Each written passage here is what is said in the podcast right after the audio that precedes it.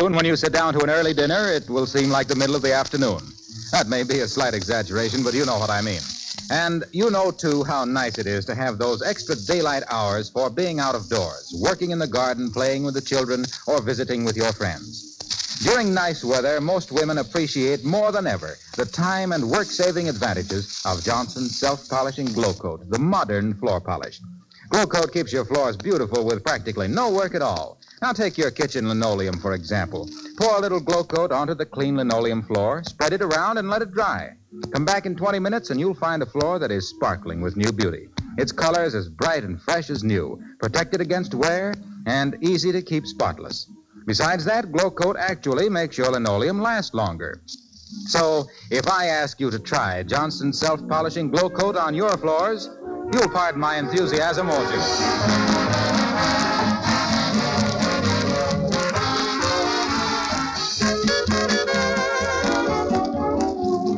Hot dog, Molly, I'm famous. Fibber McGee, discoverer of the McGee Comet. I told you I'd prove I don't need glasses. All right, all right. So you proved you don't need glasses. You now, betcha. Come on to bed, dearie. All right, wait, wait till I put these tools away first. Hand me that pair of pliers there, will you?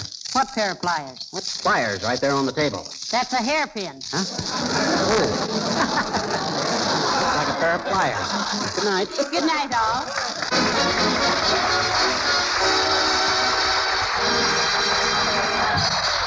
This is Harlow Wilcox, speaking for the makers of Johnson's Wax and Johnson's Self Polishing Glo-Coat, inviting you all to be with us again next Tuesday night. Good night.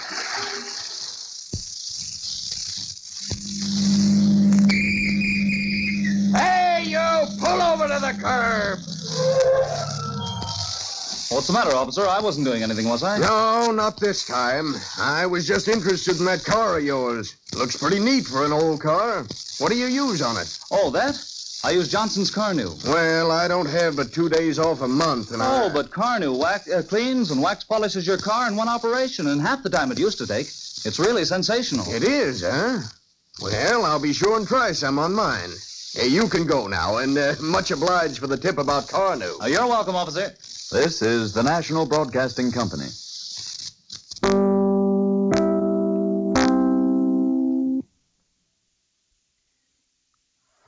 NBC, The Johnson Wax Program. NBC Red, NBC Blue, probably NBC Red.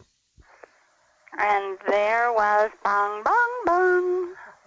Walden has to get his bong bong bong in. Oh, it's so much fun. You know, I was uh, struck listening to these radio shows when you first started collecting how neat it was to hear the bum bum bum or the CBS signals or things like that when you, you know, when you introduce the kid, when you introduce to the Yeah, whole it, deal. It really is fun to hear the little accoutrements that go along with it, the little window dressings. Can you put some on my salad? sure. What would you like? The bells? Not crouton. You, you and Fibber. Oh, you're good. Uh, I have my three questions. should we give them out? I think so. Or should we have them call in with the answer first, and then we can give them the question after they figured out the right You Yes. know, I think that's a grand idea. That means no matter what they say, it's a correct answer. Oh, you're absolutely right. This is good. All right. What's the question? Everybody, we need some phone calls tonight. This was Fibber Takes Up Astronomy from April 8th, 1941, and my three questions are all you need is one correct answer. What did Fibber say that made Teeny say, I'm hungry? What did Fibber build for his hobby? And what did he discover? This is one of the few shows where Fibber came out ahead at the end. He's usually the goat because he's done something really outrageous, mm-hmm. like stealing Molly's ironing board to fix the top step and realizing that she needed something from for the ironing board, and then he took the maple or walnut leaf from the dining room table. So he usually gets himself into an awful lot of trouble when he tries to fix things or build things, and this time he came out ahead. 714-545-2071. What did Fibber say that made Teeny say, I'm hungry? It had to be a food every time she heard food in this particular seg- section of the show. I have, do you have any idea, Walden, how long that particular shtick lasted? I don't know because I seem to think it was one of the early ones. Because you know we don't really have all of them from the uh, 35 to 38 period. Right. Uh, but you know I don't by the war I don't really remember how long it stayed around. Yeah, I don't think it was very long. I'm thinking maybe a year, um, and and maybe a little bit longer, like 1940 through 1941. But it wasn't through the life of the show, and it really was a cute little shtick because you knew what was coming, and she was so pathetic when she said, "I'm hungry." What I'm wondering, I know their first child, Jim and Marion, was a daughter. I wonder if any of her little expressions they would have had and adapted for the radio show. I don't know. That's interesting. Mm-hmm. And I don't recall the year that their or the years that their children were born. I think one was That is 19. a daughter first and a son second. Yeah, I think 1924 rings a bell with me Mm, for the daughter. So she could have been about 15 and 39. yeah, So that's kind of a little old for "I'm hungry" that Teeny that's true. Teeny did. But anyway, we need to know what made her say it in this particular show. So your assignment, Walden, you have homework. I'll see if I can find how long a period they did the I'm hungry. It, and of course, it wasn't in every show. It was like the closet. hmm So I'll have to pay attention when I listen to my next round of Fibber. Be alert to when Teeny first started saying I'm hungry when she heard a food. So we need to know Ah. what food Fibber mentioned or what related or could be translated as a food that made her say I'm hungry. What Um, did Fibber build for his hobby, and what did he discover? So those are our three questions 714 545 2071. And if you don't like those questions, we have a few more that are hot and open for Dennis the Menace, the cartoon character. Who was Dennis's next door neighbor? What is Dennis's last name?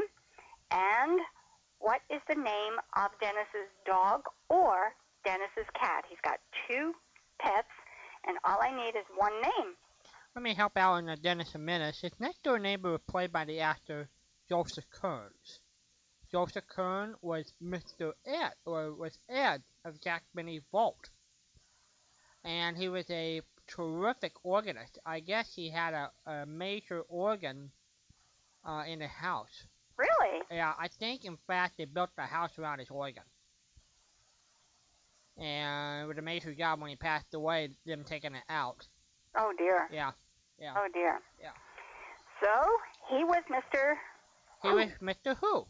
Mr. Who, Mr. Dennis's Who. next door neighbor. Yep. We also asked which club Fibber McGee belonged to, which group the Great Gildersleeve belonged to, and which club did George Burns belong to, one that he referenced throughout his entire life. Even after Gracie died, when he would do personal appearances, he would reference spending time at this club, and he really did. Yeah, remember the uh, name of her club on radio? The which club? Gracie's. Oh, Gracie's club? Uh huh. Oh my goodness, it was a woman's club. That's right. Um, gee, I just heard it the other day. I know. I'm I'm stuck, I, Seven. and I just listened to it too. Seven one four five four five two zero seven one. What was the name of Gracie Allen's club? George one. told her it was a frivolous club and they never did anything, and Gracie said, "Well, we're having a fundraiser to raise money to buy clothing for a group," and he said, "What group?" And it was the club. In typical Gracie fashion, but I cannot remember the name. okay, and the final question we have out, I think that's the only one, the only one left that we have out was Captain Midnight. Was he an, an aviator? Did he fly a plane, command a spaceship, or lead an army cavalry? We got lots of good questions out there, plus the three from the Fibber McGee Takes Up Astronomy show. So we need some help with some answers here. And while we're waiting for people to call in, let me a- let me ask Patricia some stuff. Uh-oh. what? Last week we were we did a sort of a theme after Dennis Hart on cartoons, Uh-huh. and we didn't really get a chance to expand upon it. But I want to know, did you have any favorite cartoon s- scripts or things you used to read as a little little little kid in the Sunday paper? There were there some favorite ones you enjoyed? Gee, Willikers. Um, I have always been a Sunday comics fan. Right. So I would have to list out a whole bunch of them, and I'm not sure I had a favorite. I had a whole bunch that I enjoyed, and I still enjoy comics. Hmm. That you, that's really a very good question. Oh, good. Are there one were there ones that you just sort of just skip? Oh, I skipped Little Orphan Annie. We talked about that That's last right. week. I was never into the comic uh, or the the funny pages, the comic pages storyline. That I don't. It, you can help me know whether or not it's still there, uh, whether or not Orphan Annie is still running as a comic strip. It ran very late into. It's still running today. It is running. Yeah, I- 'cause I in the OTO Digest they were talking about ending it fairly soon. Uh huh. Like Did it, they give her eyes eventually? I think I don't know. It I- was really spooky for me as a kid to look at this cartoon character with these circles as eyes. I I, they never looked anywhere. They were just circles. I believe I believe I bet they have because they said the comic strip been around for 85 years. Oh, it's been around forever. You know? Forever. And I found some dates. Let me see what last week. If I had Little Orphan Annie, Yeah. um, I, I got some dates for some of these. Excuse me, for some of these cartoons. Oh, I wonder how far back they go in our American newspaper history. I wonder if they go well. When did the newspaper industry really start? I guess sometime in the 1800s.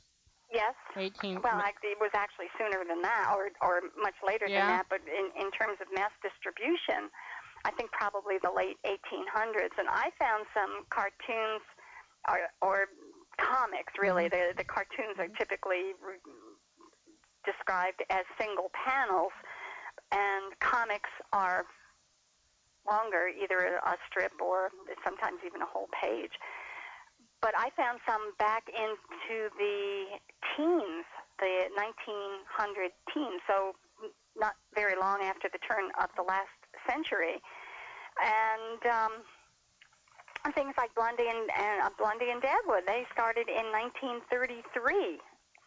Wow. That's a long time ago. I've got um, let's see here. What other dates do I have? Um, Little Abner by Al Capp. We talked about that one last week. That started in 1934. Wow. Um, the Teeny Weenies. I know I asked about the Teeny Weenies, where the Teeny Weenies lived. That was 1941 through 1970. Dennis the Menace is still going. Smokey Stover. Do you do you remember ever hearing No, about that comic? I, I don't remember seeing that as a kid. Maybe somebody can call in and talk about Smokey Stover. That one was 1935 to 1973. Okay. So I, I, as I say, I pulled some dates down on some of these uh, comics, Huh. and they went back quite far, quite far. 1920s, but especially the 1930s. A lot of them came up. Long time ones. So that would have been Little Orphan Annie as well in the in the 1930s. It's amazing to think about how much details they people could put in a drawing. Mm-hmm. You know, it's pretty, it's pretty, pretty remarkable. And how much individual character the figures had. Mm-hmm. I mean, Little Orphan Annie. I keep going back to Little Orphan Annie. it really did spook me when I was a little kid to look at this face that didn't have anything on it. Um, but Blondie has and always had some pretty significant detail. Uh, Dagwood always had a bow tie with a big button in the front. Um, what other characters? Even Popeye had uh, or has an anchor tattoo on his arm. So you're right. The details were very pronounced, and I guess they still are today. Were there comic cartoon characters you like watching on television when you were just like a little girl? Mm, I know you never really been much on TV, but I just thought, just in case. yeah, I've, I've not been big on TV. No. I like old everything. Uh huh. I like old movies, old black and white movies from the 30s and 40s, Yep. uh, which is probably one of the reasons why old time radio is so appealing to me because Right. those are the time periods that I enjoy a lot. So when I find an old cartoon, my underscore Bill sent me to a couple of cartoon sites with um, Krazy Kat and um, gee, I can't even remember some of them, and they were fun to look at. They were quite simple, black and white drawings. I remember Krazy Kat. Yeah. Remember? Yeah. So that was in Yeah. the collection that he sent me to. Mhm. Um, so old ones, really old black and white ones, I Mm-hmm. enjoyed a whole lot. And then when we got into the color ones, I love Roadrunner. I Oh, love yes. Roadrunner Yeah. With Wiley Coyote and his Acme rockets and Acme traps and Acme everything. So that's that's one of my very favorites. I I like Roadrunner. How Yeah. about you? When you were a kid, you Oh, I You were think able to I- see I them? guess yeah. When I was watching it, all the cartoons, I guess I love Bugs and Por- and Porky Pig. You know, I think in the early market, um, we had our cartoons every day. You know, when I got home from school, I would get home probably in the two o'clock hour, uh huh. and by three, it would be pretty steady from three to five, and I, you know, we kids really we really never watched much of nighttime television per se. I don't really remember that being a big deal in my family. Uh huh. You know, as, as a kid watching it, I I think I should be honest with you. After dinner, what I remember mostly watching as a kid, uh, at least being most fat was the, like the Merv Griffin show, and then after that, I would uh, run on here seven or eight, and then I was off to bed. And but On at night? uh huh, out here was on at night. I didn't know that. I Yeah. thought he had only a daytime show. Well, I think it was syndicated, and that's why it, it depended on what time Ah. what time okay. it, they could pick and choose when they wanted to run it, and uh, the local stations out here ran it at night, Uh huh. and so cartoons were a big deal to me as a kid. So I Bug Bunny and Porky Pig, and I loved the Roadrunner too. Those were those were right up there, you know. Duck? Yep. Daffy Duck too? Yep. I like Daffy. Daffy is a good character. He I is. like I like Daffy. He always gets himself into some Fucking really fucking weird fucking yeah, yeah. One of the things that was always disturbing to me, even as a kid, Mhm. was that everybody had a shotgun. Yeah, And especially what was that? Yo, Yosemite Sam. Yosemite Sam had guns, that's right. Um, uh, Elmer Fudd had a shotgun. He was always after the rabbit. Yeah. Um, whoever was after Daffy Duck, Daffy would get shot in the face and his bill would wind up in the back of his head and he'd have to straighten it out. I don't remember They were that at always all. shooting at each other. Um, or what? The Roadrunner had to run by dynamite. Did the dynamite ever go off? Yes, a a lot of these things would go off. they would blow up Wiley Coyote instead. Me me. Yep. Yep. So, and, the dynamite didn't disturb me. It was the shotguns. People, no, I, I say people, the characters Uh huh. would shoot other characters in the face with the shotguns, and the only thing that would happen to them, of course, Daffy would have his Yeah. turned around, or they would wind up with a black face from the, the gunpowder, but nobody was injured. And it's really intriguing that they would use that kind of a prop It's interesting. and I characterize it as uh, an, a nearly harmless item. yeah. I, I'm thinking as a kid, I I never thought of the violent aspects of it. I guess I that that was not a factor with me. And then I guess listening to people over the years saying that cartoons were violent, I guess you described to me uh, why they thought it was. Yeah, I never saw them as violent, uh, and I I know what you're talking Yeah. about. That there are many people who talk about cartoons as being violent because they fight with each other, or you know the cats try to eat the canaries, and and they did have the guns. It disturbed me that when the guns went off in another character's face, nothing happened. Uh huh.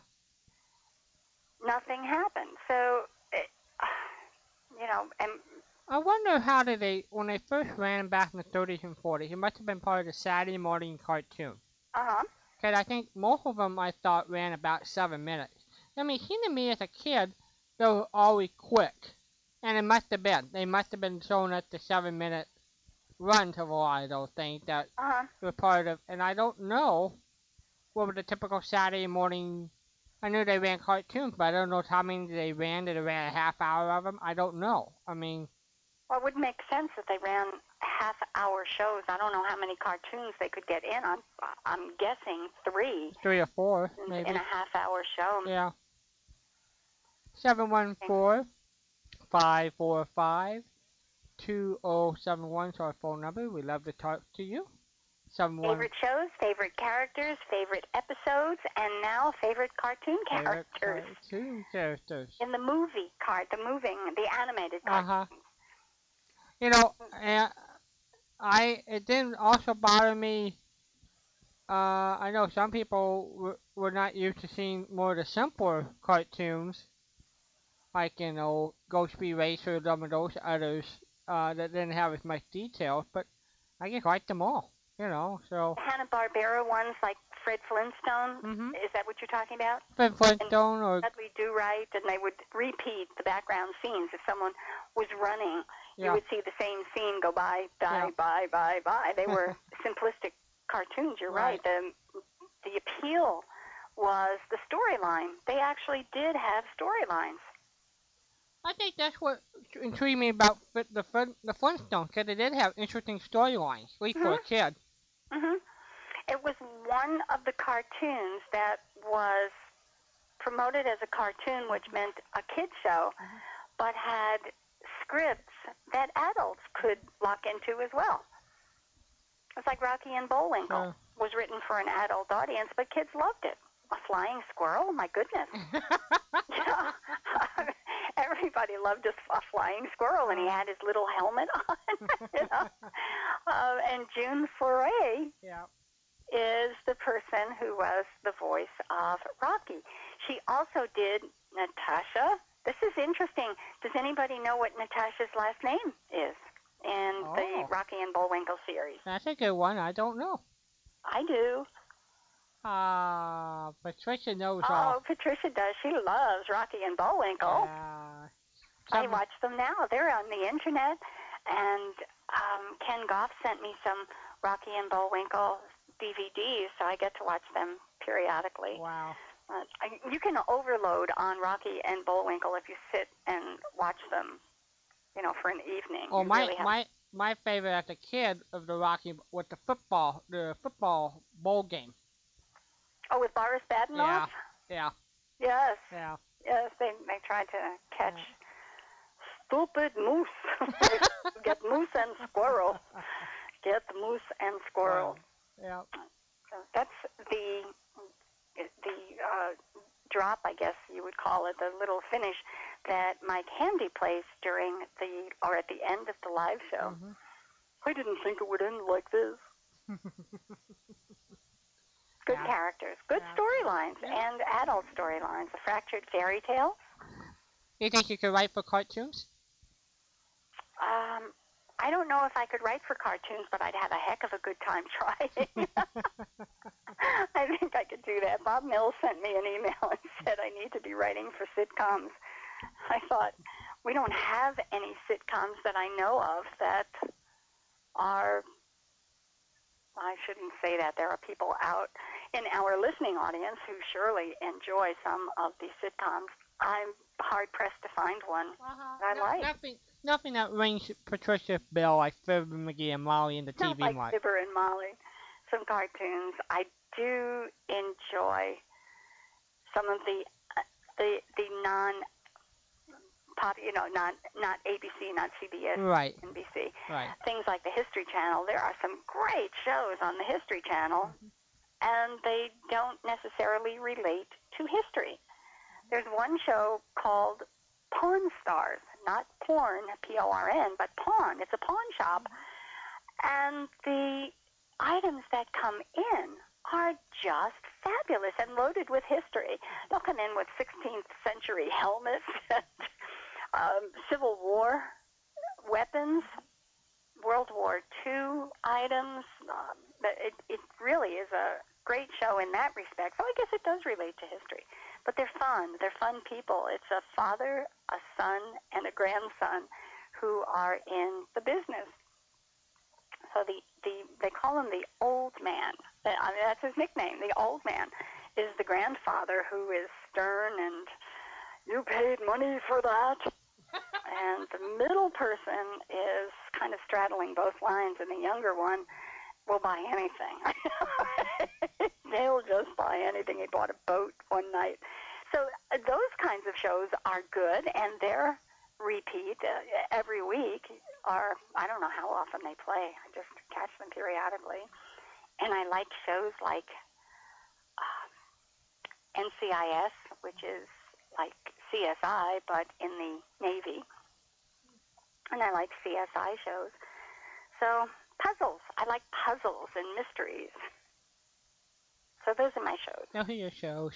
Yeah. And when you're listening to radio today, do you Uh-huh. listen to any today radio shows? No. Well, just stuff for the talk shows and sport talk shows and the news. That's what I use Uh huh. today's radio for. Yeah. I'm not a Twilight Zone listener or Imagination Theater listener. You know. Are they still on? Uh huh. Oh my goodness. We're deprived here. I know. I know. They're on here on Yesterday USA. But uh, I- I'm not there tuning in to listen to them. I, Yeah.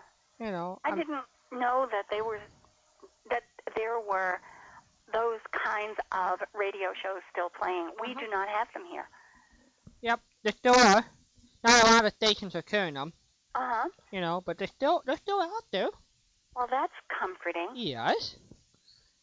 It is comforting. We used to have some pretty decent local talk shows, but they kind of went the way of, you know, they just evaporated because the local shows are handled so much differently than the national shows. The local shows, the people had to go out and sell their own advertising. Are there any local shows that you even listen to now in Florida? We don't have any. Well, I mean, we've got um, an oldies music station, Uh-huh. um, some non-English speaking stations. I can't remember even if, if we even have a news station out there. I can't remember. I we have news breaking into the national syndicated, uh, the, the Yeah. national talk shows. I don't know. The only time I listen to radio is when I'm in the car. Oh dear. Well, now here's an interesting question for you, Patricia. You I'm re- ready. You ready? Yeah. Have you tried to sit down and write your own Fibber, McGee, and Molly script? I have not. Isn't that interesting? Um, ben Ohmart has a book out. What What is the name of the book? Uh, let's see here. Um, I've got it here. Hold on. Um, Let something with I- time. Time is in the title. Uh, it is. Um, that's the Jack Benny. Hold on. I Alright. keep talking. I'll find it. This is just the USA. I am with my with my co-host This Patricia. is who we are doing, the audio theater guy. That is not it. Fibber McGee and Molly. I've got all of these wonderful books. Where is it? Where is it? Where is it? That's information, please. Um, don't go away. The Laugh Makers are there. Monitors, Superman, Fibber McGee and Molly. And, and honest to goodness, I was I was just reading it the other day. Oscar Levant. That's a great book. Oscar Levant had uh, he wrote I believe it was three books. The one Uh-huh. that I'm reading now is the Memoirs of an Amnesiac. Oh. It was just so outrageous. It was wonderful. Don't go away. Don't go away. It's wait. here. It's here. Maybe it's up here. No, it's not up here. Keep going. Keep talking. Anyway, Patricia and I are here. We'd love to give you have you give us a call. We are waiting for a phone call, and you don't even have to answer a trivia question. You can just call and say hi. That would be wonderful too. Oh, Walden, I just had it in my hand. Oh, I know. And I, I know when you read a title, I know- what you're gonna be like. There's four of them. It's that time again. Yeah, There it is. yep, yep. There it is. It was under my CDs. anyway, um, gee willikers. You know, I surround myself here. It, and one day I'm going to kill myself trying to get out of my little chair here in front of the, the computer. But uh, the, many of the names we know were asked to write shows, take their favorite radio shows, and I'm not telling you anything new, and create a script for it. And of all the interesting things, Clair Schulz, who was one of our guests, who had written uh, a Fibber McGee and Molly book, chose Our Miss Brooks. He did a script for Our Miss Brooks. And I found that really interesting. He's a Fibber McGee and Molly person, and he chose Our Miss Brooks. Jim Harmon chose Tom Mix. Um, Jim Nixon chose Sergeant Preston of the Yukon. Bob Martin is not a name I recognize. Do you know Bob Martin? Nope, that's a new one on me. and guess which one Jack French? Jack French was one of our guests. He is the person who wrote Private Eyelashes Yep. about 41 women who were either private detectives, solved crimes, or helped solve crimes or mysteries. And he has a favorite. There's one, excuse me, one mystery show or one detective show with a female detective that he has always liked. Mhm. It is his favorite, Yep. and he talked about it when He was on interviewed him. Gum Gumdrop Cherry. Gumdrop cherry? Mm-hmm. What is that? Well, you asked me which one I thought he wrote about. well, I was hoping someone who was listening to the interview might remember what his favorite show is.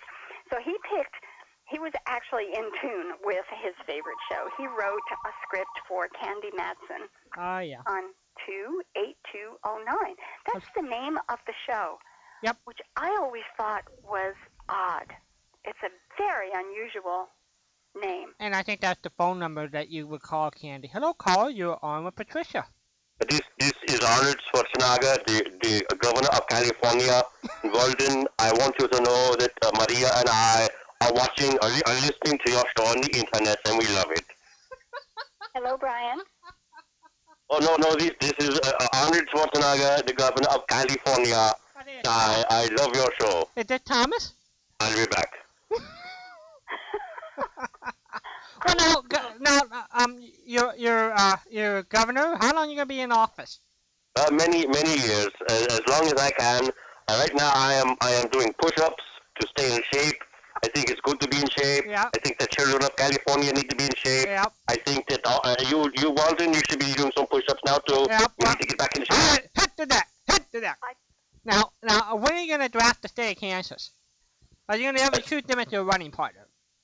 Well, I think I think uh, Dorothy and Toto would be uh, the perfect people in Kansas uh, because they are so beloved. Now, now, would they be? Would that make? Would they make a good ticket to run with you for the presidency in 2012?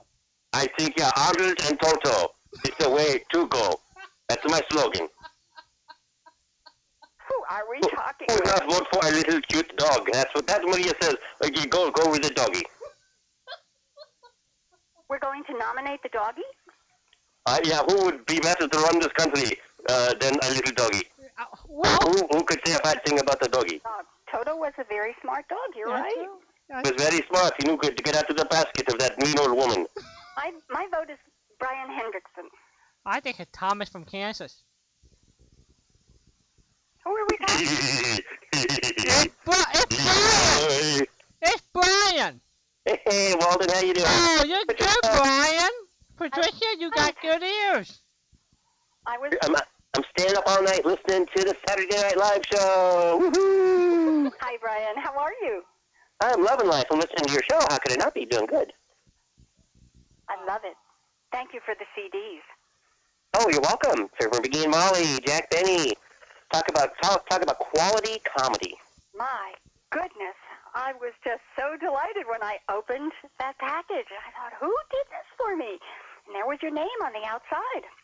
So you were mentioning uh, Rocky and Bullwinkle, and you didn't mention the uh, the great voice talent who narrated the show. Who narrated the show? William Conrad. Yes, boy, didn't get any better than that, huh? Oh, he was good too. He was very good. Do you remember Natasha's last name? I asked about that one. No, I don't. You don't? Oh gosh, I'm one up on some people. I feel so good. This is my one out of a thousand. Should we ask Brian to do some of these voices that you're going to do for Showcase next week, Patricia? Yes. Well, All right. I should tell people what Natasha's last name was Oh, first. go, go ahead. Was Nash? was, what, was it uh, Smith? Fatale, F A like fatal, with an E on the end of it. Ah. That I, I, I always thought she was cool. Uh, I've heard Boris. I tell you, those two, those two were quite a pair. Yes, Boris. we we got to get Moose and Squirrel. And we're living in the wonderful DVD era where you, I've actually got the box set of the first season, and it's like, oh, this is just too fantastic. I mean, in the old days, you'd have to wait Oh until it was scheduled. yes. It, You have to go through the por- go through the. TV guide and circle what you're going to watch.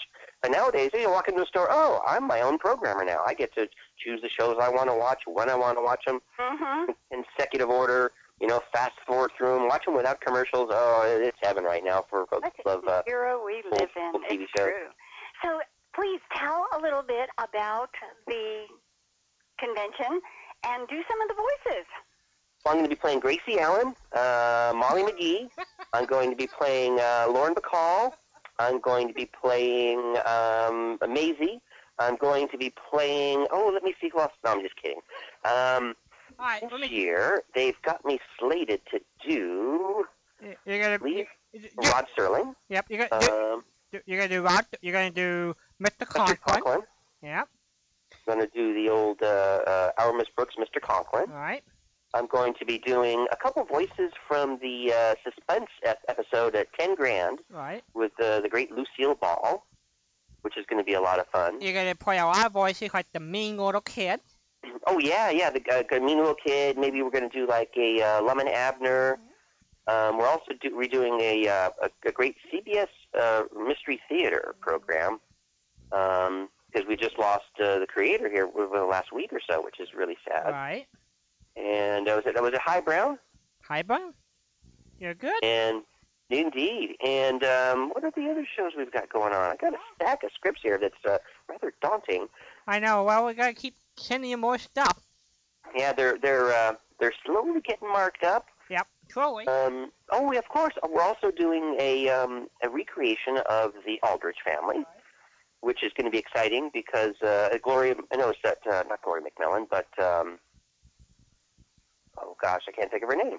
The wonderful actress from uh, Miss Brooks. Gloria McMillan, who she will Okay, direct. that, that, that was right on the money. I, keep, I get I get Shirley Mitchell and Gloria McMillan's names mixed up, but uh, her son is actually going to be uh, doing uh, one of the. Is he going to be playing Henry Aldrich or? Yeah, her or, grand uh, her grandson's gonna play Homer.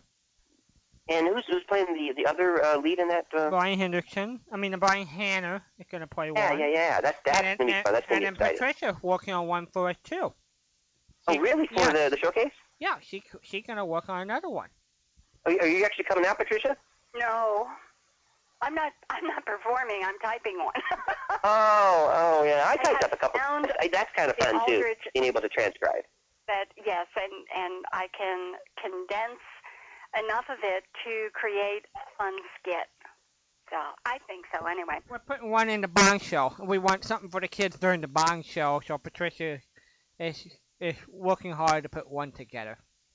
And I'm also uh, I'm I'm tackling a, a comedy bit that I don't know if I'll be able to pull off. I'm trying my hardest, but wi- within two weeks, it's it's proving very tough. I am making progress. I'm trying to uh, to master that great Danny Kaye bit where he rattles off the names of the 50 Russian composers. oh my goodness, oh my goodness, you can do that? Are you going to be doing that? I'm. I, I'm actually trying to learn, and I'm making progress. I was actually able to keep up with him, uh, but you know, being able to you know do it without him helping me, without us doing a duet, that's a whole other thing.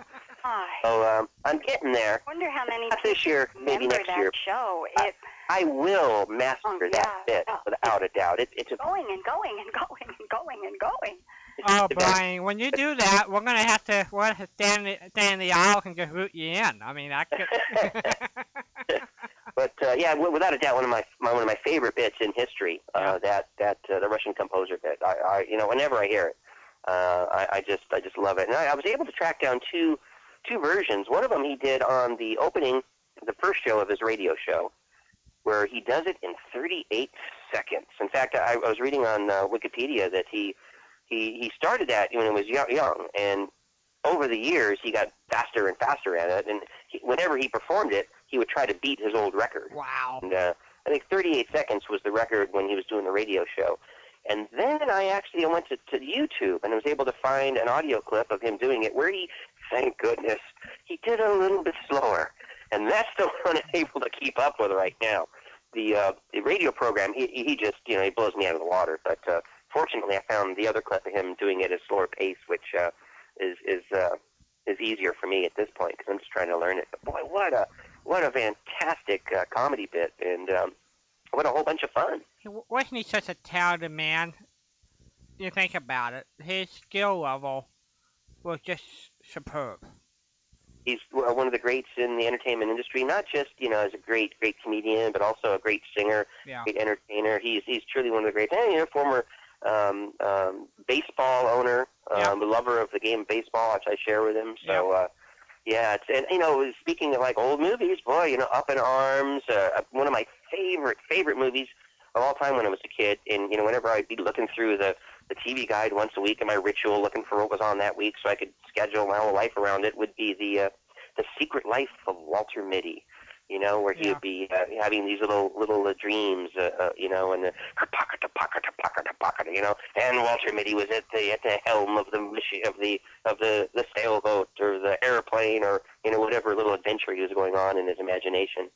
Uh, I love that movie, and um, and also you know Hans Christian Ander- Andersen, hmm um, The Court Jester, which had I think one of my also uh, all-time favorite comedy bits, where he had you know the vessel with the pestles, the pestle with the poison, the chalice from the palace is the brood is true. There's oh no, the chalice from the palace is broken. So you know the vessel with the pestle, and then the flagon with the dragon, and it's oh it just it, that that I think is one of the best tongue-twisting uh, comedy bits ever too. This, folks, is a sample of the level of talent you can be part of or be part of the uh, convention, the showcase, the reps showcase, and you're going to tell us about it, Walden and Brian, please. Well, the, and just point out though a sample of the low end of the talent. I'm the amateur. I mean, I'm going to be surrounded by some of the uh, the most talented people to ever step in front of a microphone. True professionals who, in the case of Robert Easton, I believe 80 films. 80 films. Uh, 1,200 television appearances. 1,200 I mean, we're shows. talking about uh, seasoned professionals who uh, know how to make an audience laugh and uh, love doing it. And uh, for me, as an amateur, to be on stage with these folks, oh, I'm in heaven. These dates and times and locations. This is the Radio Enthusiasts of Puget Sound reps in Seattle. at the Bellevue Coast Hotel. It's gonna be Friday, Saturday, Sunday. Friday, June 25th, Saturday, June 26th, Sunday, June 27th.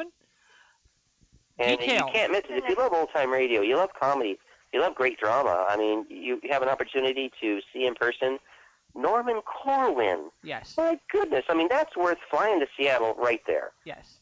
Rep, Just just that right alone. repshowcase.com is the website. Repshowcase.com. Has the information on hotel accommodations. Uh, you can buy tickets right there. You know, with Yep. with uh, PayPal. Yep. Or you can credit card. Uh, it's probably a little too late to send check or money order. If you just want to show up on Friday uh, and pay for admission right then, you're more than welcome to show.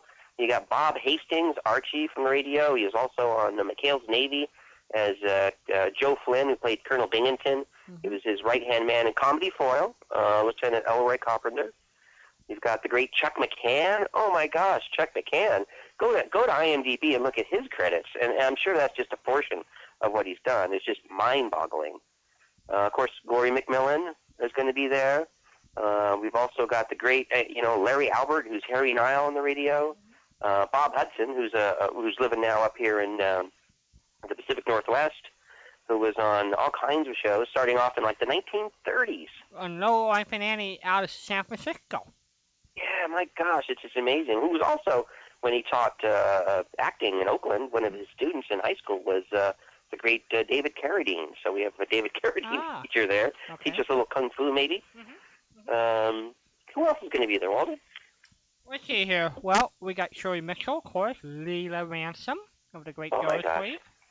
Who was Uh, on I Love Lucy I love as one of Lucy's friends. Yep.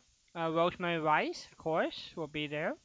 Oh yeah, and she's Uh, going to be in the uh, uh, recreating a, a Tree Grows in Brooklyn, Right, which uh, she appeared on in the 1940s. That's worth a ticket of rights just alone. that's true. And then besides, uh, let's see, flipping over to the male side, we, of course, you've mentioned a few. We can throw in Stuffy Singer, a good friend who was in the Jack Benny Beavers and part of the Great Gildersleeve show.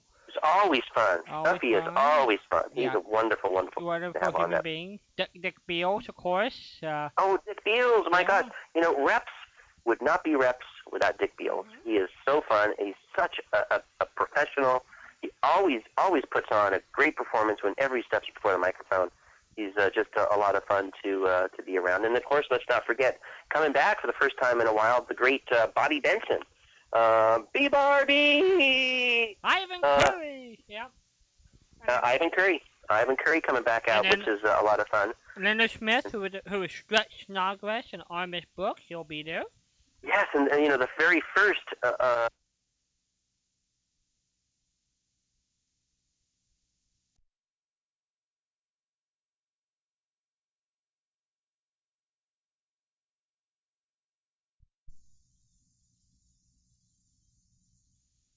uh, very first time, and that's Mr. Robert Easton. Robert Easton, of course. Let's see, I'm, I'm getting the list out here. Who else here? Do, do, do. Uh, we've got Jan Merlin, who Jan uh, Merlin. been up here the last few years, and he's always a joy to work with. Yep. and- Uh, oh, and you're also bringing in uh, talk about uh, entertainment heavyweight to Ed Silverman. who is part of the ABC uh, announcing staff for many years. Dave Parker, who is the expert on the Lone Ranger, going to be there. Is Joan coming too? Joan coming? I love her. You know, she uh, was it uh, maybe not last year or the year before. She did uh, uh, Grandma with the junior skit I did, and boy, hit it out of the park. She was fantastic. And then there's He- Heather Woodruff Perry. Right.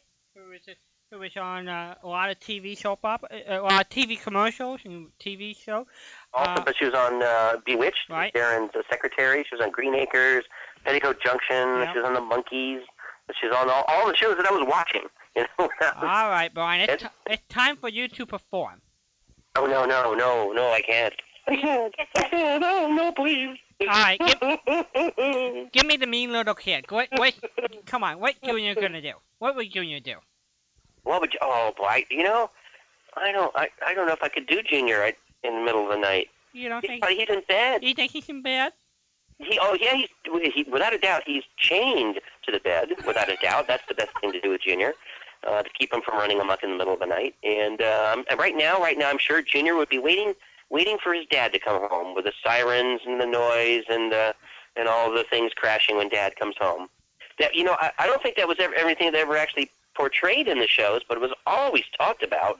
You know, did you hear your father come home? You know, how couldn't I? You know. but um, but no, no, th- th- there's more folks coming to reps though. We do. You got Frank Buxton. Yeah.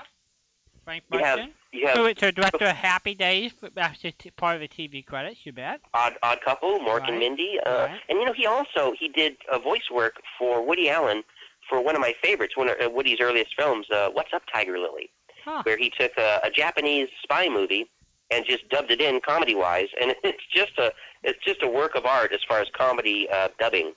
Because you know you're so used to seeing you know like foreign films dubbed, but this was I mean they they had one thing in mind, and that was to make it funny, and they, they really did. And Frank wrote one of the very first books of old time radio back in 1964, the, Big- the Big Broadcast, he and Bill Owens co Which I bought in the 70s, and I still have a copy. Oh, really? Isn't that, isn't that funny? What a That's small world we live in. That's But, oh, one of my favorite people in the entire world, I mean, bar none, uh, Esther Geddes McVeigh. Very nice lady. Yep, she, uh, whenever she comes to town, she just uh, lights this town up. And of course, you know, some some directors. You got Tim Knopfler, Yeah. uh, Greg Oppenheimer, Yeah. and I think Gloria McMillan's going to be uh, directing too, correct? Yep, she is. And then you've got, um, uh, you know, this is somebody who I have never had the pleasure of seeing any presentation, but is uh, Bob Loudon. Bob Brown. He he does he does his house party and he gives away stuff. You know, he. That's my kind of guy. I know. She's.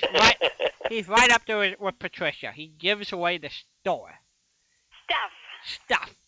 Stuff. He gives That's- away stuff. That's what we like.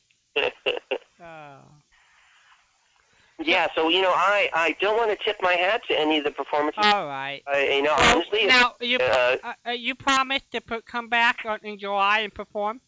I will. I will do that, and uh, maybe we can work out a skit where Patricia, you and I, we can all uh, do a little bit, and uh, that to me that would be so much fun. Uh, Yes. if you Yeah, if yeah, you want to yeah. hear a great performance, get on a plane, get to Seattle. It starts at 9 a.m. on Friday. It lasts from 9 a.m. to probably about 9 p.m. on Friday. Same on uh, Saturday, and then on Sunday for the very first time, a wonderful, wonderful uh, breakfast brunch Yep. in the morning with uh, uh, Robert Easton. Who's they're going to have like clips and uh, covering his whole career, a Yep. nice little talk with him, nice little visit, and more than you know, just you know, seeing these recreations in person and having fun. On Saturday night, there's a wonderful dinner where everyone gets to sit and, and talk and, and get to know each other. And there's all kinds of opportunities over the whole weekend to, to talk with these great professionals and, uh, you know, ask them questions and just, just spend time with them, you know. And it's uh, that's probably one of the most wonderful thing about reps, you know, not just seeing these great performances, which, you know, is worth the ticket price alone, but actually getting, you know, FaceTime, being able to uh, communicate and talk with these uh, these giants of the entertainment industry. So that uh, it, it, if you love old time radio, you've got to get on a plane, train, automobile, get out there with your thumb, uh, hitchhike, get here, because it all starts this coming Friday morning at nine o'clock at the Bellevue Coast Hotel here in Seattle. So Uh, all right. don't miss it. What's Uh, the- cash cash in some war bonds. Get on that plane. Indeed. Uh, Brian, what the fir- when was the first time you went to an old time radio convention? Who did you see? Just describe your first memory.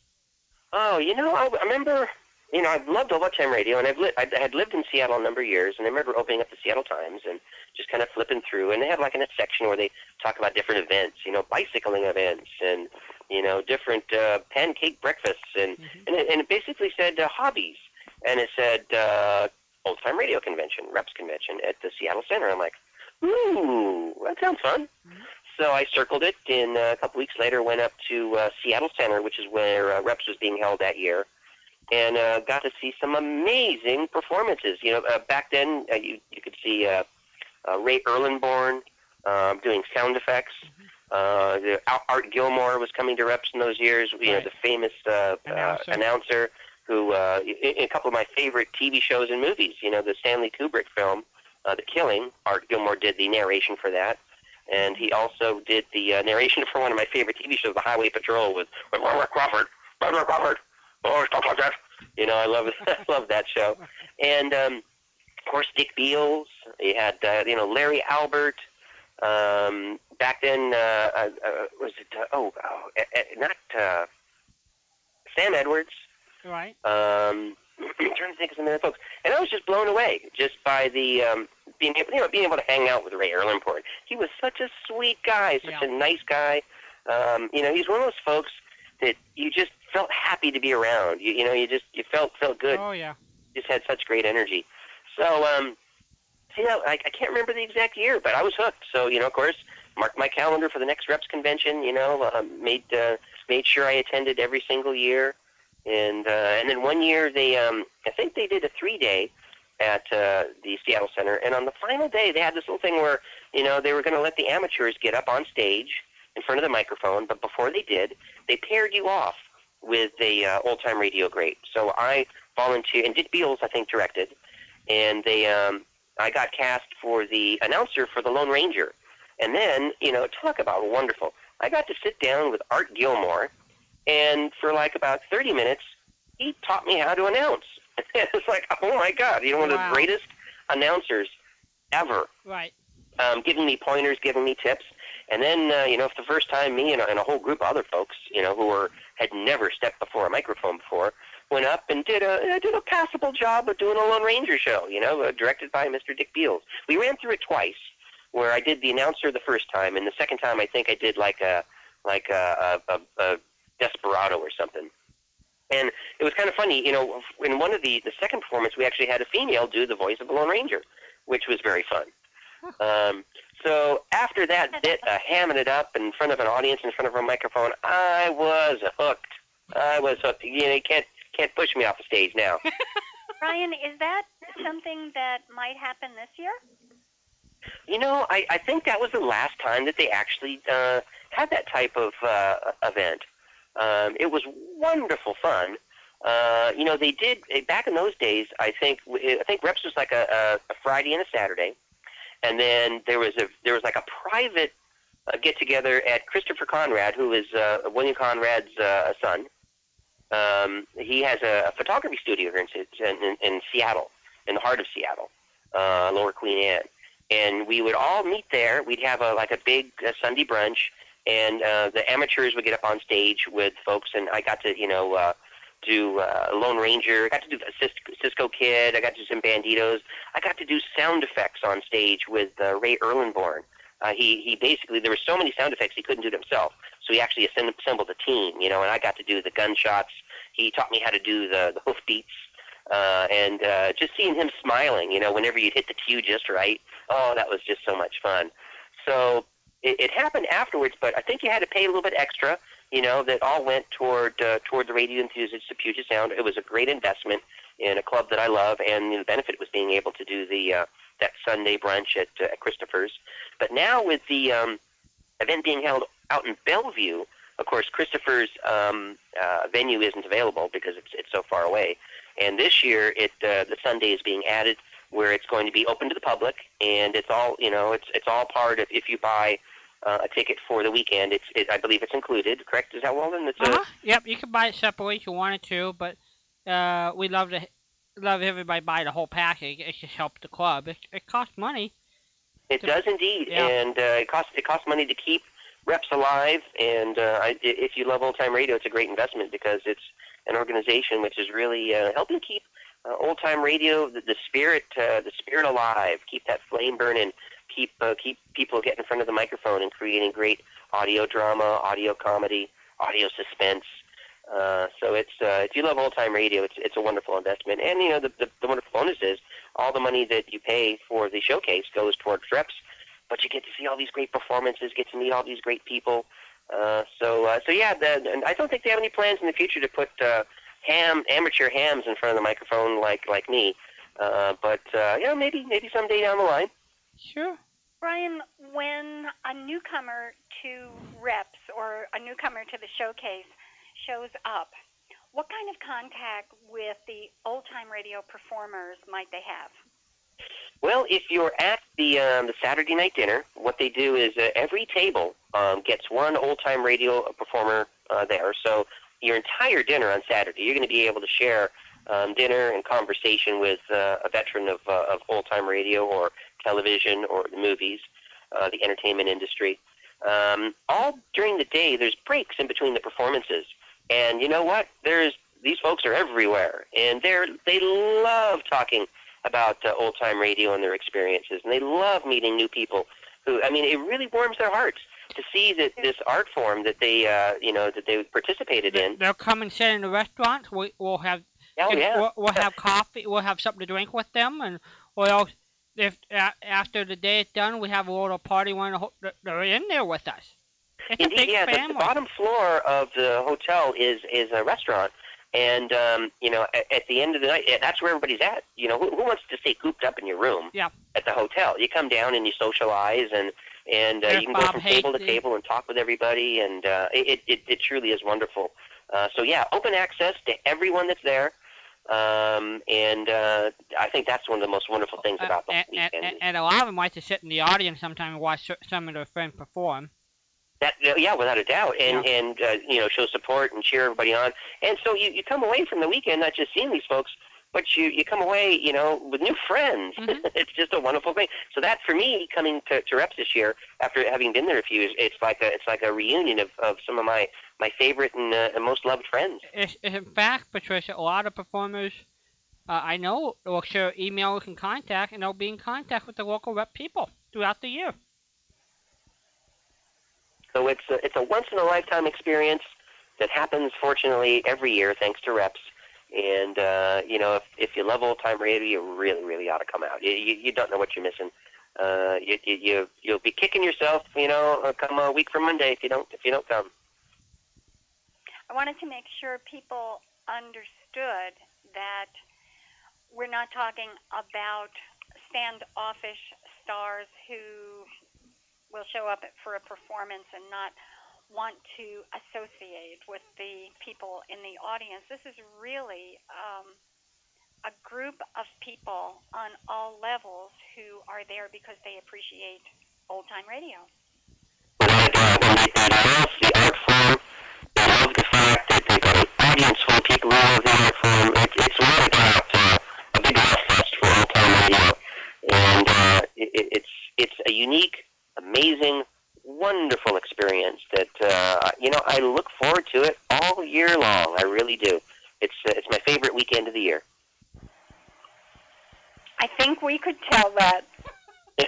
How could it not be? If you love old time radio, my gosh! I mean, we're going to be doing Suspense, the Aldrich family, the Great Gildersleeve. There's going to be a War Bond show that's going to have appearances from all the greats. You're going to see Fred Allen, the Junior the Mean Little Kid, Lum Abner. Bob Uh, Jack Benny's going to be there, uh, you know, in in uh, recreated form by, by way of Chuck McCann. They're going to be doing the six shooter with Chuck McCann doing the uh, the Jimmy Stewart uh, Yep. Stewart part. So it's um, it for for old time radio fans. Oh, you got to be there. You got to be there. Have I said that enough?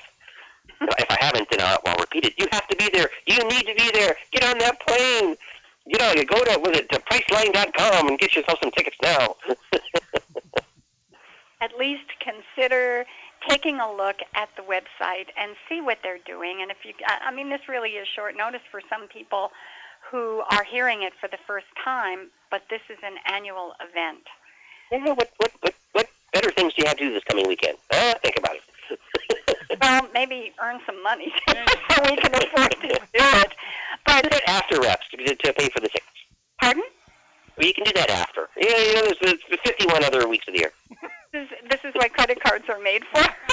Without a doubt, without a doubt. I mean, what great great way to use your plastic. You know, come come to come to reps and uh, have a, a, a, a weekend you'll never forget as long as you live. Uh, It, it's so much fun. I think folks are convinced. Good. It- Good. See you there. Good. My name is Brian Hendrickson. Come up and say hi. Yeah, yeah. I mean, He will be there and he can perform and I'm really sorry that you're not doing voices for us tonight. I I really would enjoy that listening. I am Your- I am like I'm the perfectionist uh, person who I you know I want to be prepared and I want to go in and, and just I- do a great job and I think And- we we should. We and should I'm an amateur too. I, you know I I'm not one of these pros I, without a doubt. I, I'm uh, I'm outclassed whenever I come there, so I have to do you know hours and hours and hours and hours of prep work just to get up on stage and not have meet me for lunch. well, And I want to I want to do as good a job as I can. So last um, I would be more than happy to do any voices you like um, after reps, and uh, you name them, I'll do them. what what I, Brian? That's a good idea. Patricia, let me let let's talk how Brian prepared for showcase. Brian, last year we had you in nine shows. That's correct. Nine shows. How did you prepare to do nine shows in all those different voices? Well, Give they're all recreations, which is about all I could really do because I'm not really talented. I could never really create a great character or, or, give a great performance.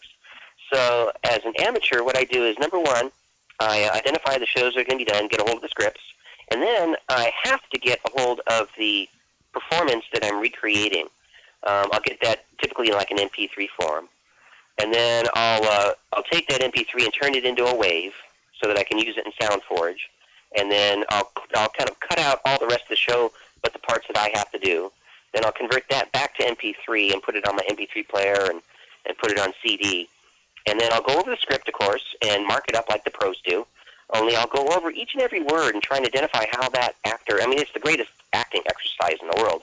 You know, kind of identifying how a great professional uh, interpreted a, a character and, and interpreted a role, breaking it down into you know how they used each specific word, you know, volume, tone, inflection, where they run through sentences, where they add stuff that's not even in the script. And then once I've got the script marked, then I slowly start listening to the performance and going along with it and try to match um, what they did, so that I can come as close as I can to the um, the, the true talented person did in in creating that role. And I just do it over and over and over and over until I, I feel comfortable doing it, uh, you know, by myself without listening to the, the recording. And then uh, I'm ready, I think, to get up on stage because I've heard it so many times. I can almost hear it in my mind, hear how they said those words, so I can then try and emulate and, and recreate uh, what what they did. So it's it's it's um, it's really a way of, of saluting and, and giving a tribute to some amazing people when I go up on stage and try and uh, try and recreate what they did as close as possible. And sometimes sometimes I get you know pretty close. Sometimes you know I don't, as far as I'm concerned. But uh, it, you know it's it's so much fun that uh, that when I do actually get close to what the original person did, it, it, it generates laughs because you know I'm I'm pretty much copying you know somebody who who was a, great comedian who knew how to get laughs, and I'm just doing what they did. And you know what? They did it so well, it still works here in the 21st century. You know, the the the delivery and the jokes still generate laughs, which uh, it, to me, one of the most enjoyable things in the world is to make a, a group of people laugh. You know, to, to make a group of people happy. What you know, what what better use of your time could you think than to, to make a, a group of people happy and laugh? So, um, so that right there is the payoff. All that hard work, which is hours and hours and hours. When I hear the laughs, you know, or you know, in, in like a suspense episode where I, you know, or, or I think it was a, a, a, maybe a year ago when we were doing um, a lights out, where a couple people actually left the room. I was thinking, whoa, okay, this is scary because we said, boy, this can be really scary. If you want to leave, it's okay, and and a couple people did leave, which means, I mean, if you're making something scary Wow. and people are scared, then you're successful. If you're doing comedy and people laugh, you know, then you're successful. If you're doing a, a suspense drama and people are on the edge of their seat and you can see them, then then you're successful. And uh, then that that that's the payoff for all the hard work. But yeah, it's it's quite a long process, totally enjoyable because I love old time radio and uh, analyzing and kind of breaking apart what some of these great people did is it's just it's just a lot of fun. In fact, in fact, one of the, the greatest people to uh, one of the people I've learned the most from was doing uh, that for uh, the great Orson Welles. Oh, he was good. Oh my gosh, that guy was good. When did you start preparing for this year's showcase? Um, as soon as I got the first script, it was like quite a while ago. I think uh, Tim Knopfler knew in advance he was going to be doing an episode of The Twilight Zone, and he was nice enough to send me uh, AVI. And uh, thanks to Walden, I've got a, a great piece of software called Total Recorder, uh, which allowed me to then, you know, create an MP3 uh, file of the audio of that AVI, that uh, that AVI video, Mm-hmm. and uh, I actually transcribed it out myself because I had I didn't have a script at that time, and I began working on that one right off the bat. And uh, I actually started listening to the CBS Radio Mystery Theater show over and over and over, but I didn't know what I was going to be cast in, so I just listened to that show over and over. I think I've listened to it like once a day for the last two months, and uh, it's still a great show. Oh, that is that is a really great CBS Radio Mystery Theater. Um, they picked a fantastic program. So yeah, as soon as I get a hold of them. Now last year, I think it was the night before showcase. I got some of my last scripts, um, and I had the shows and I was listening to them, but I wasn't able to mark the scripts up until the night before showcase. And I think I was in my hotel room up until about 2:30 in the morning, marking them up. Um, so that was that was a a, a, a a night with very little sleep. But because the event is, is so exhilarating, Should we tell? Uh, sh- sh- can can I tell a little story on you? Uh, listen, listen. You can't prove anything, Walden. right? You can't prove a dang thing. All right, let's let's get that straight up. You can't prove a thing. There was no witnesses there. I'll tell you that right now. Here's the go ahead, Walden. Spill, spill, your, spill your guts. All The right. beans. All right. Well, we put Brian, and it's on YouTube, everybody. Go to repsonline.org. And up there at the time we had Eddie Carroll and Frank Fonte Oh, Eddie Carroll. part of the cast, and so we had Brian in there doing several roles.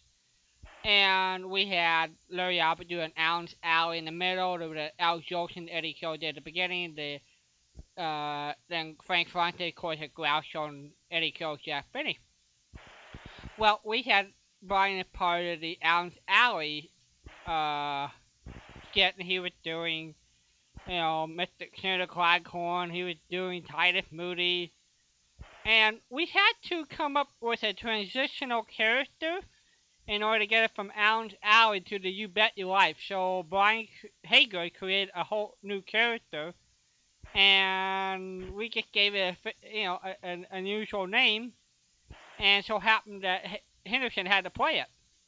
And I think it drove Henderson crazy because he couldn't find a character in any of the Fred Allen show. Boy, you're so right. I never felt more like an amateur because I didn't get any laughs, and uh, and I honestly thought it was a character in Fred Allen. I was thinking, oh boy, if I could only hear the show, and maybe I'd probably get laughs because then then I might be able to like recreate it because you know me on my own, I'm just no good. And uh, yeah, and then I found out it's not even a character on the show. Well, Agid made it up. Oh, you guys got me. You guys up having me recreate something that was never ever done before.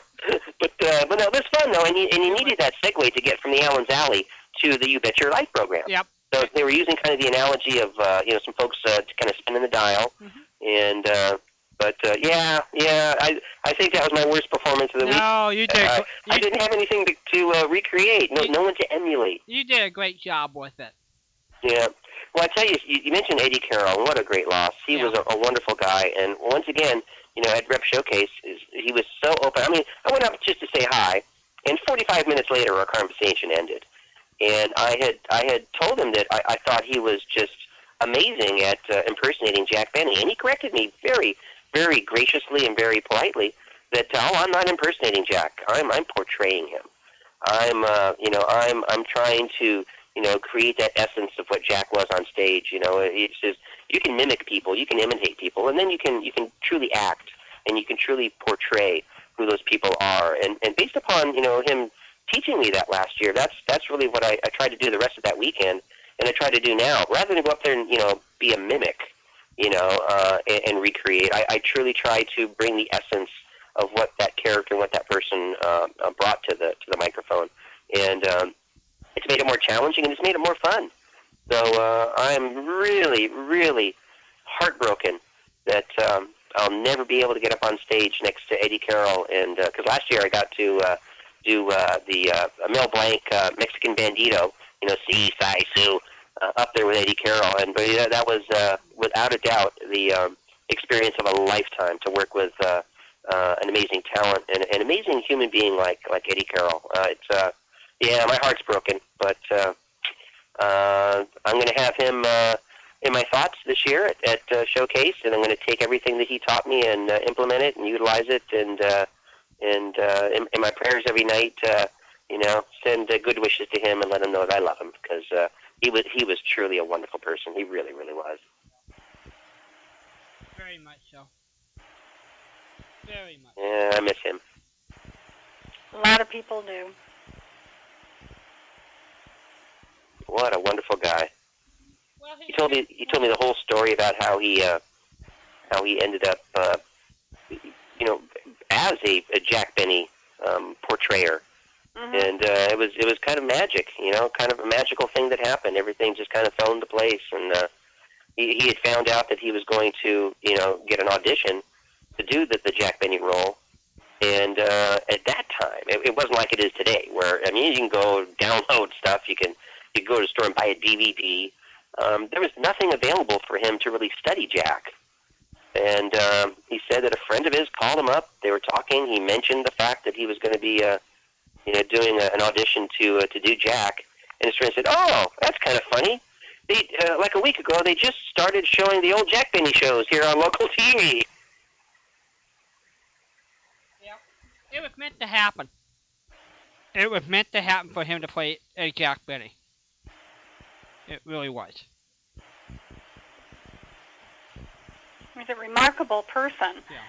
Um, one of the more interesting stories, and I wasn't even interesting, it just bowled me over. I was on the floor laughing, and probably at the time wasn't very funny for the poor guy who was involved. But um, Eddie was, I was about to say Jack, Eddie was in, I believe it was Chicago, um, where Jack Benny was frequently, and he was going to be doing performances. And he needed a haircut, a trim, and he decided to go to the barber who used to cut Jack Benny's hair.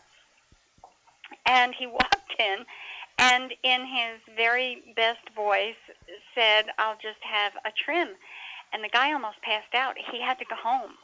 He was so shaken up Wow. by um, seeing Eddie Carroll walk in that he couldn't cut his hair and he actually went home. He was that shaken by how Eddie actually became Jack Benny.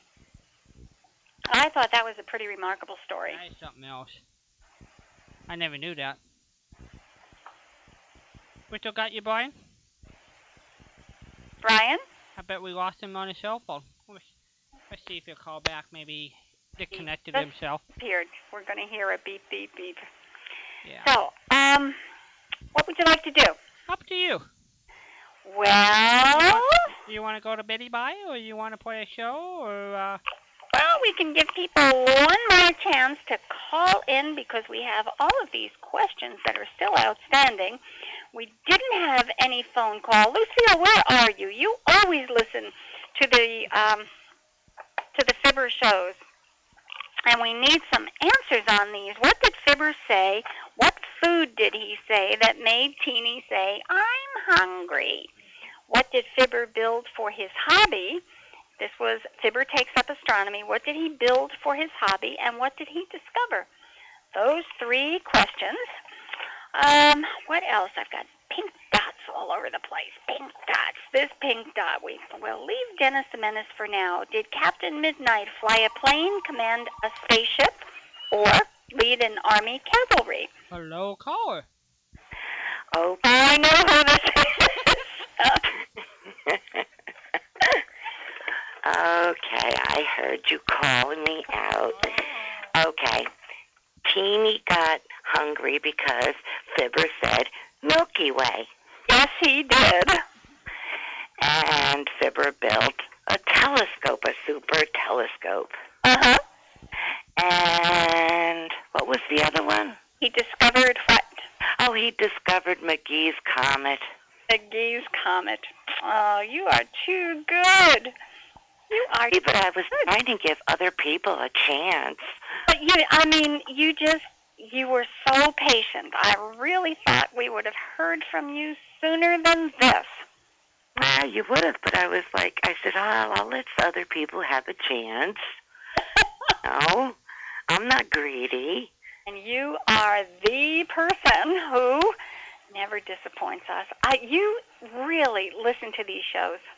Honestly. Uh, I, you know, I thought you were going to ask about um, about what Teeny called Fibber before she left. She called him Galileo. Uh, You know, I, I was waiting for all these other ones, and I hear you ask these, and I'm like, okay. Too much fun. What else do you, do you like besides thrillers? Okay. You know, you were talking with Jim, and you had one called Home. Called Homefront. Homefront. Homefront. Thank you. I would like that. You can have Homefront. It's very short. Um, when I say short, eh, compared to what I am able to drop on a CD, is there anything else in history? Are the history? Do the you could do the Edward R. Murrow ones as well. Okay, we can do it. Hear it now. Um, one of the other things that Jim was talking about uh, that people might want to keep in mind because I haven't mentioned it recently is that I found all of the fireside chats that are available. There are four that are not recorded that I know of. I haven't been able to find them anywhere. But I've got at least 25 of them, and I have the transcript of the speeches that are missing.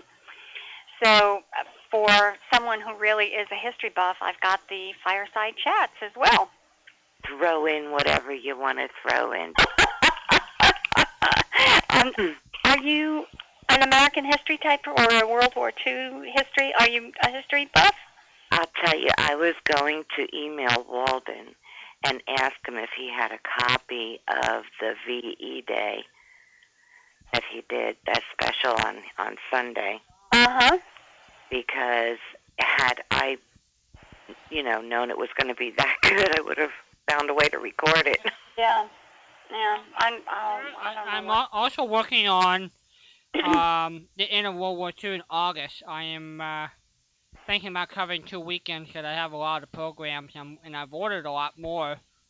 Uh, like Queen for a Day. I don't know if most people know Queen for a Day. Oh my God, I remember watching Queen for Yeah. a day. Wasn't that Jack Bailey Bailey. or Jack Yep, Bailey? Jack, Or, Jack Bailey. oh my God, Yeah, I they- remember Queen for a Yeah, day. they made they. Who wanna be queen for a day? Oh my gosh. Anyway, so, uh, Jerry Haendiges has one that was World War II bulletin before and after. Uh, you know, we're waiting to see if the Japanese are going to surrender. And so I'm, I'm trying to get my hands on a lot of those types of recordings. So in August, we'll be looking upon that kind of stuff. So, you bet. Well, I and I know Leonard's been recording these stuff uh, on MP3, so I know when he's feeling a little bit better, we can make sure we can get some stuff out. So. oh wonderful, Yeah. absolutely wonderful. Yeah. But Patricia, whatever you want to throw in there, that's fine with me. we have a mulligan stew. If you are, I, I know I ask and I keep asking this. Are are you interested in any of the history files that I might have? She got some of the D-Day material. Oh, okay. D-Day too? Uh-huh. Yeah, yeah. All right. Because you you got to realize something, you know, when you're growing up and you're in school and you're paying attention to the necessities, you know, that you've got to Mhm. study and everything and and they don't they don't have they did not have those things available for us to hear back then. But to hear them now that I'm in my 50s and it's like a whole new eye-opening thing.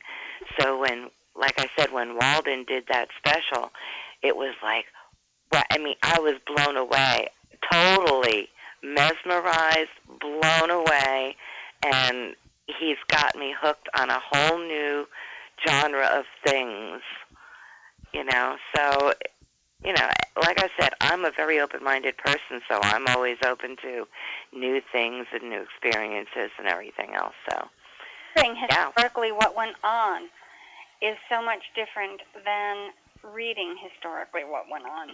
yeah, that's that's the whole point I was trying to make. It's it's so much different to hear and use your brain and visualize in your brain. Oh my God, this actually went down. Oh my God, than it is to read, you know, and say, okay, this one did this. If it wasn't for Rommel, world would have ended in a different way, and da da da, and on.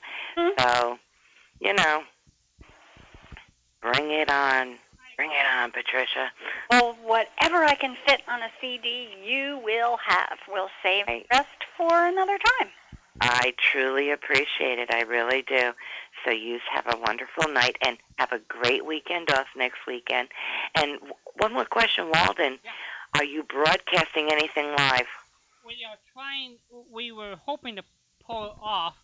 Uh, hoping to pull off, but some of the people that are going to be in um, Seattle could have helped me do that. Um, I got some family that's under the weather, so I without a support staff up there, we're not going to be able to pull it off this year. But Aw. we're always, we're planning to do that next year in Seattle, and we're going to do that at FOTR this year. Well, are you going to, did you discover or not whether you'll be attending the one in New Jersey? Yeah, not yet. I uh, have to see what see what the little piggy bank got. You know, I gotta see if Yeah. Porky got enough pennies in there for me to do that. So Yeah. yeah, we'll we'll see. I I, I imagine you'll see me back in New Jersey in the next couple of years. So uh, Oh. yeah, so we'll Willing, knock on wood. Yep. Yep. You know, Okay. All right, Lucille. Weekend, and I'll talk to you again in two weeks. Sounds great. Okay. Have a good night. Bye, Patricia. Bye bye. Bye bye. Are we back? Are we back. That's what take the. That's what make the world go around. Besides love, and then a couple pennies in the piggy bank. right. Pennies in the piggy bank are always helpful. People Yeah. say money isn't everything, but it sure makes life better. Help pay the bills. Yes, yes. Can't concentrate on the fun stuff until you take care of the absolute necessities. Seven one four five four five two oh seven one. It's our hot little number. The Patricia hotline number is available. My hotline, right. oh, that's funny.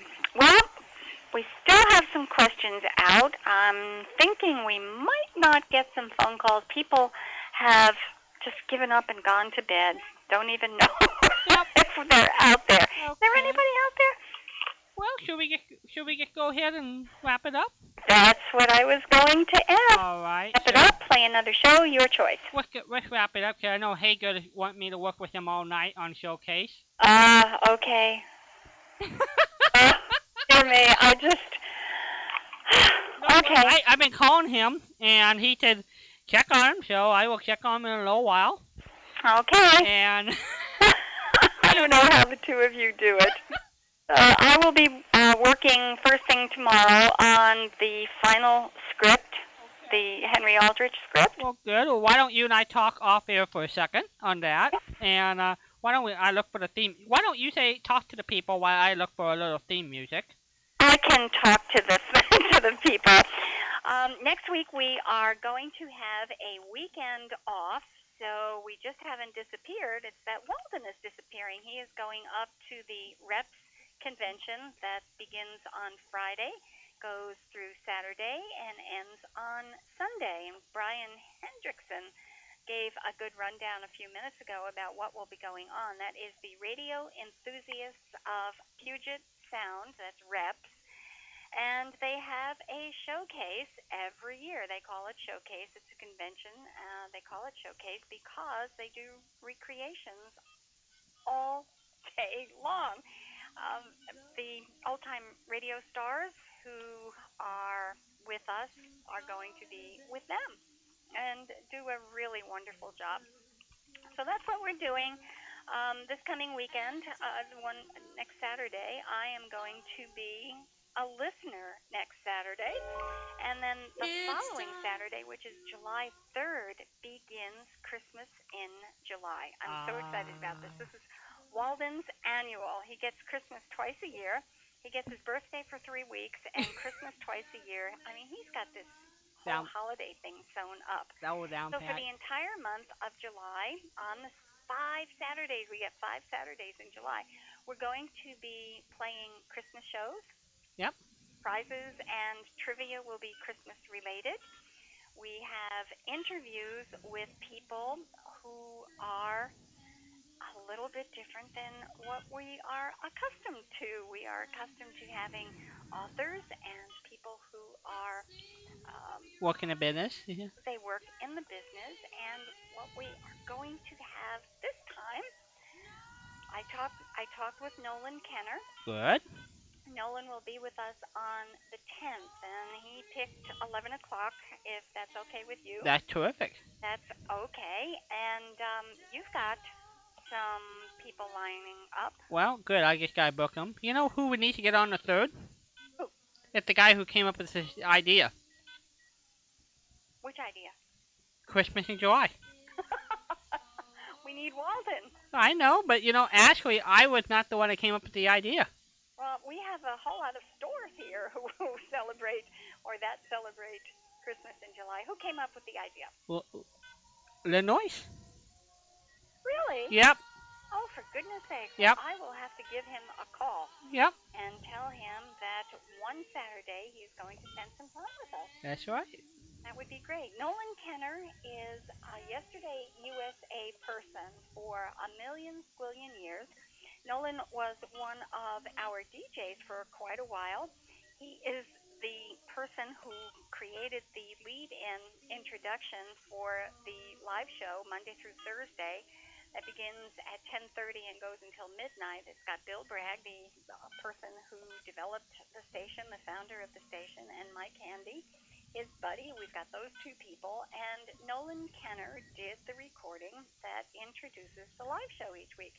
So we're going to be talking with Nolan Kenner on the 10th. He has got a fabulously interesting career that he is going to talk about and get some Christmas stories in there. And he's got a couple of personal things. He is. Um, he has asked if uh, we have an opportunity to talk about. He'd really like to do that. Wonderful. Oh, that's going to be terrific. Well, you want to say goodnight to everybody? It's time to say good night, Walden. Good night, Patricia. Good night, Walden. Good night, everybody. We'll see you or listen to you and talk with you in two weeks. Two weeks. Here we go, everybody. We love you all. shows, evening clothes. You have more glamour than any of those. Once I used to dream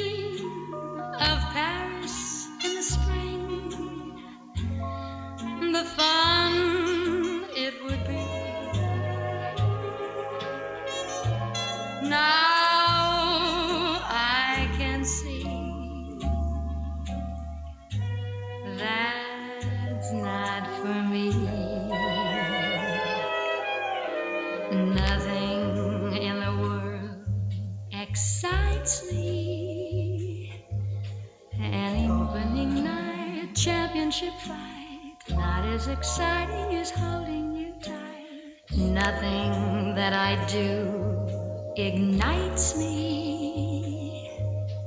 Starry skies, Fourth of July's don't have the sparkle